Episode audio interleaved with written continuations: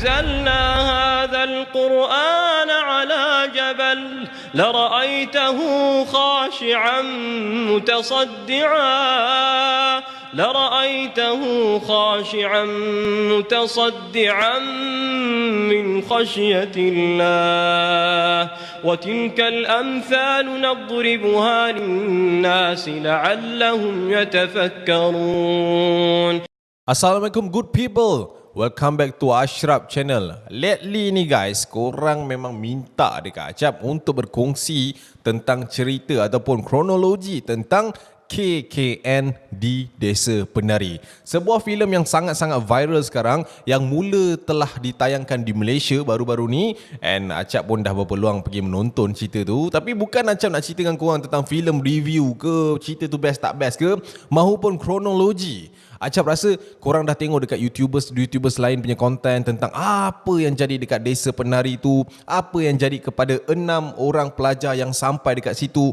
Acap rasa korang dah sedia maklum. Tapi dalam video ni guys, apa yang Acap nak share dengan korang adalah Kejap lagi kita akan bagi tahu. Jangan lupa tekan like, subscribe dan juga hit bell notification guys. Kita layan intro macam biasa.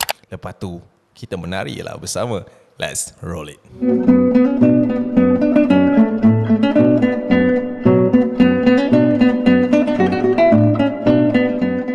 Guys, a little bit spoiler dalam video ni Apa-apa hal pun Acap nak bagi tahu korang Yang mana mungkin belum menonton cerita ni uh, Korang boleh menonton dulu Lepas tu nak tengok video ni pun boleh. Tapi Acap boleh cakap juga Kalau korang tengok video ni It just a little input untuk korang Supaya korang tahu Apa yang korang menonton Supaya tak adalah keluar wayang nanti korang macam Siapa dia siap? Ah, tak adalah okay? Alright, so kita start tentang Fakta KKN di Desa Penari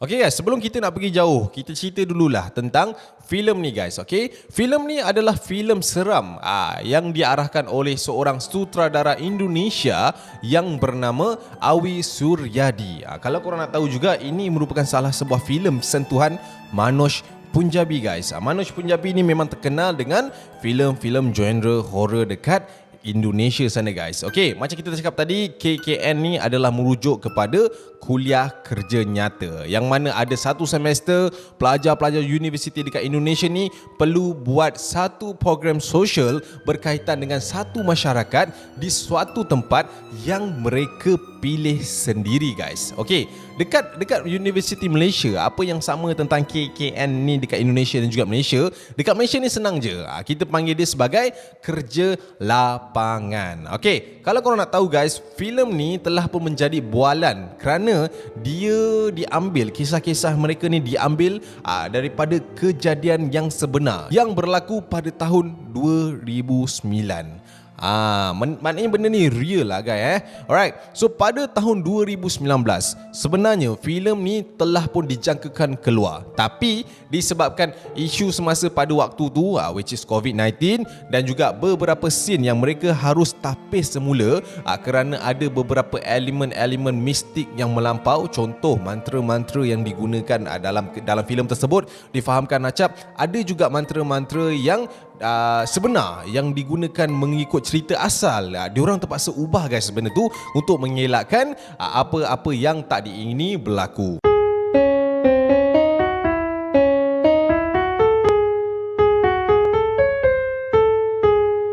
Okay guys, dalam kisah ataupun dalam filem yang kita tengok tu guys, diorang menggambarkan ada enam watak utama ataupun enam watak pelajar yang diketengahkan untuk mereka merealisasikan filem ini guys. Ah, enam watak tu adalah Nur, Widya, Ayu, Bima, Wahyu dan juga Anton. Tapi guys, berdasarkan jumlah asal daripada kisah sebenar mereka, mereka sebenarnya seramai 14 orang pelajar yang memasuki ke kampung tersebut guys. Tapi disebabkan filem ini memang nak diterjemahkan uh, ke arah yang lebih tepat dan lebih ringkas, that's why dia ambil 6 sahaja pelajar yang betul-betul ada dalam kumpulan kecil yang terlibat di dalam kisah ini guys. Nama-nama yang digunakan dalam filem ni juga guys, kalau korang nak tahu, mereka mencipta nama ini dari nama 14 orang pelajar tersebut guys. Ha, maknanya kalau macam contoh Nur, nama dia sebenarnya bukan Nur. Ha, nama Nur ni adalah nama pelajar yang lain.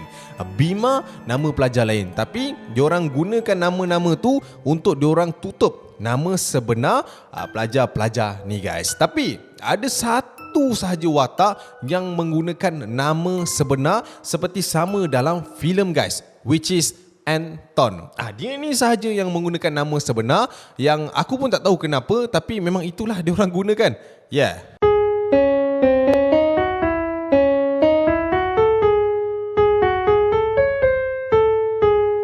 Okay guys, dekat dalam filem ni, ah, antara watak yang paling diorang highlight adalah watak Bandarawuhi, ah, which is penari yang menghuni kawasan desa penari tu guys. Ah, dekat dalam trailer pun korang boleh nampak. And kalau korang nak tahu, ada fakta menarik sebenarnya tentang Bandarawuhi. Susah sebut nama dia ni.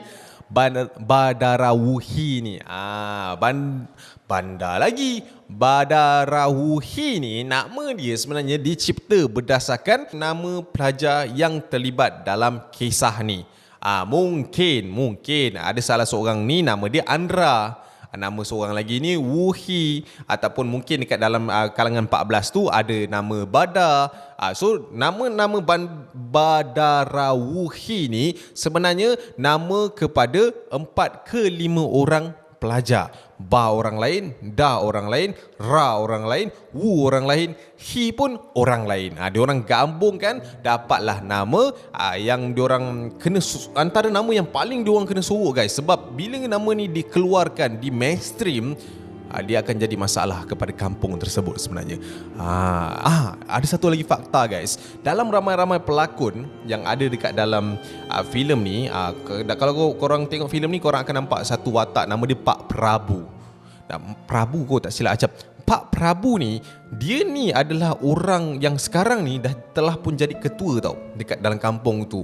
Ah dia ni yang sebenarnya sparkkan cerita ni dekat someone yang datang ke kampung ni dalam dalam waktu-waktu terbaru ni and budak ni pergi keluarkan cerita ni dekat someone else dan someone else ni pergi letak dekat Twitter.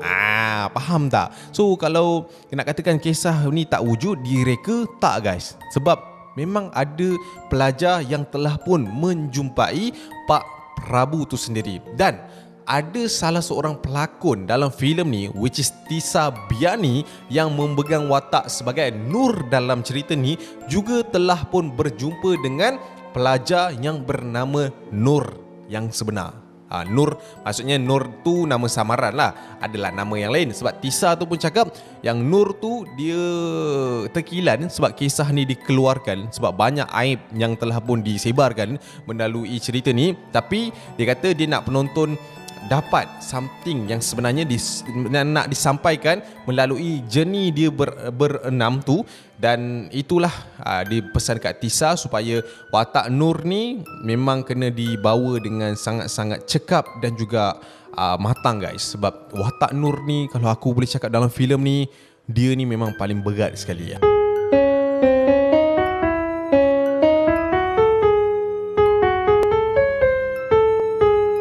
Yang ketiga ni guys, ini yang paling menarik sekali. Yang paling orang tertanya-tanya, di mana sebenarnya lokasi sebenar desa penari. Macam Acap dah cakap tadi, desa penari ni bukanlah nama sebenar perkampungan tersebut.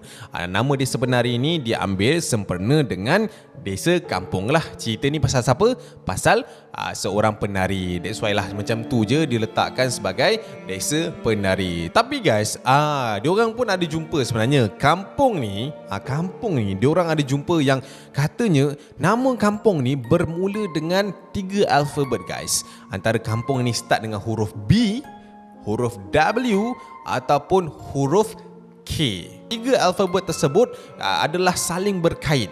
Contoh, B dan W mungkin merujuk kepada desa Banyu Wangi ataupun Desa Bondo Woso. Ha, maknanya B dengan W tu memang satu nama lah. Bukan B lain, W lain. Tak. And kalau korang nak tahu, ha, kedua-dua kampung ni memang kalau nak cerita pasal kawasan, memang sangat-sangat ada similarity. Ha, persamaan lah senang cerita. Persamaan kat dalam lokasi filem tersebut guys. Ha, kalau huruf K juga, K ni diorang kata dia merujuk kepada salah satu kawasan yang berada dekat dalam hutan. Ha, which is nama dia adalah Desa Kemirin. Ha, sebab dalam tu guys, korang akan dihidangkan dengan culture Jawa tau.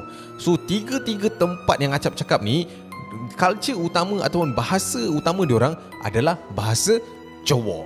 And yang paling menguatkan lagi fakta tentang nama Banyu Wangi tadi tu guys, dekat situ ada satu monumen macam tugu lah Acap boleh cakap dekat kawasan desa Banyuwangi tu ada ah, orang kata monumen ataupun tugu tersebut adalah merupakan ah, seperti yang di dalam filem orang menyebut itu sebagai kawasan tapak tilas. Ha, tapak tilas ni apa? Korang kena tengok filem tu sendiri. Sebab kalau Acap cakap dekat sini, baik kau dengar je aku cerita, tak payah pergi tengok filem tu.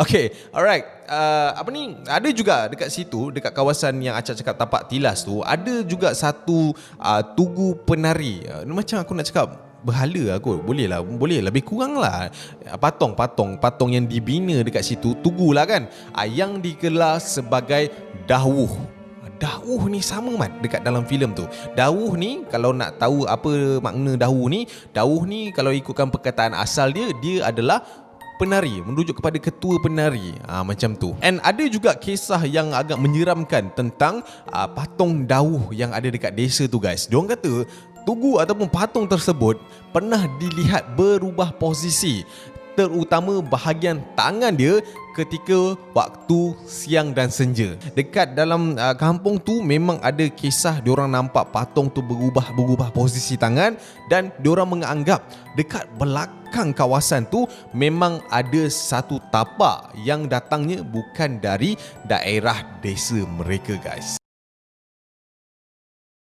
So itulah dia guys. Ah, Antara cerita-cerita yang kita boleh simpulkan Melalui filem KKN di Desa Penari ni. Okay, ini Acap nak cakap sikit lah tentang filem tu. Kalau korang tengok filem tu Lepas korang tonton video Acap ni Acap rasa korang akan datang dengan satu knowledge yang yang okay Yang baik. Sebab cerita dia simple je sebenarnya. Tapi permulaan dan juga dia punya uh, bit nak sampai ke hujung tu bagi Acap dia something yang sangat-sangat baik lah. Sebab uh, mengikut history ataupun cerita kisah yang kita boleh cerita ataupun yang kita boleh baca dekat Twitter aku tak sure benda ni adalah marketing ataupun uh, mungkin diwar-warkan disengajakan ataupun memang ada kisah yang ini. Tapi melalui filem ni Acap boleh cakap diorang ikut 7 ke 80% guys.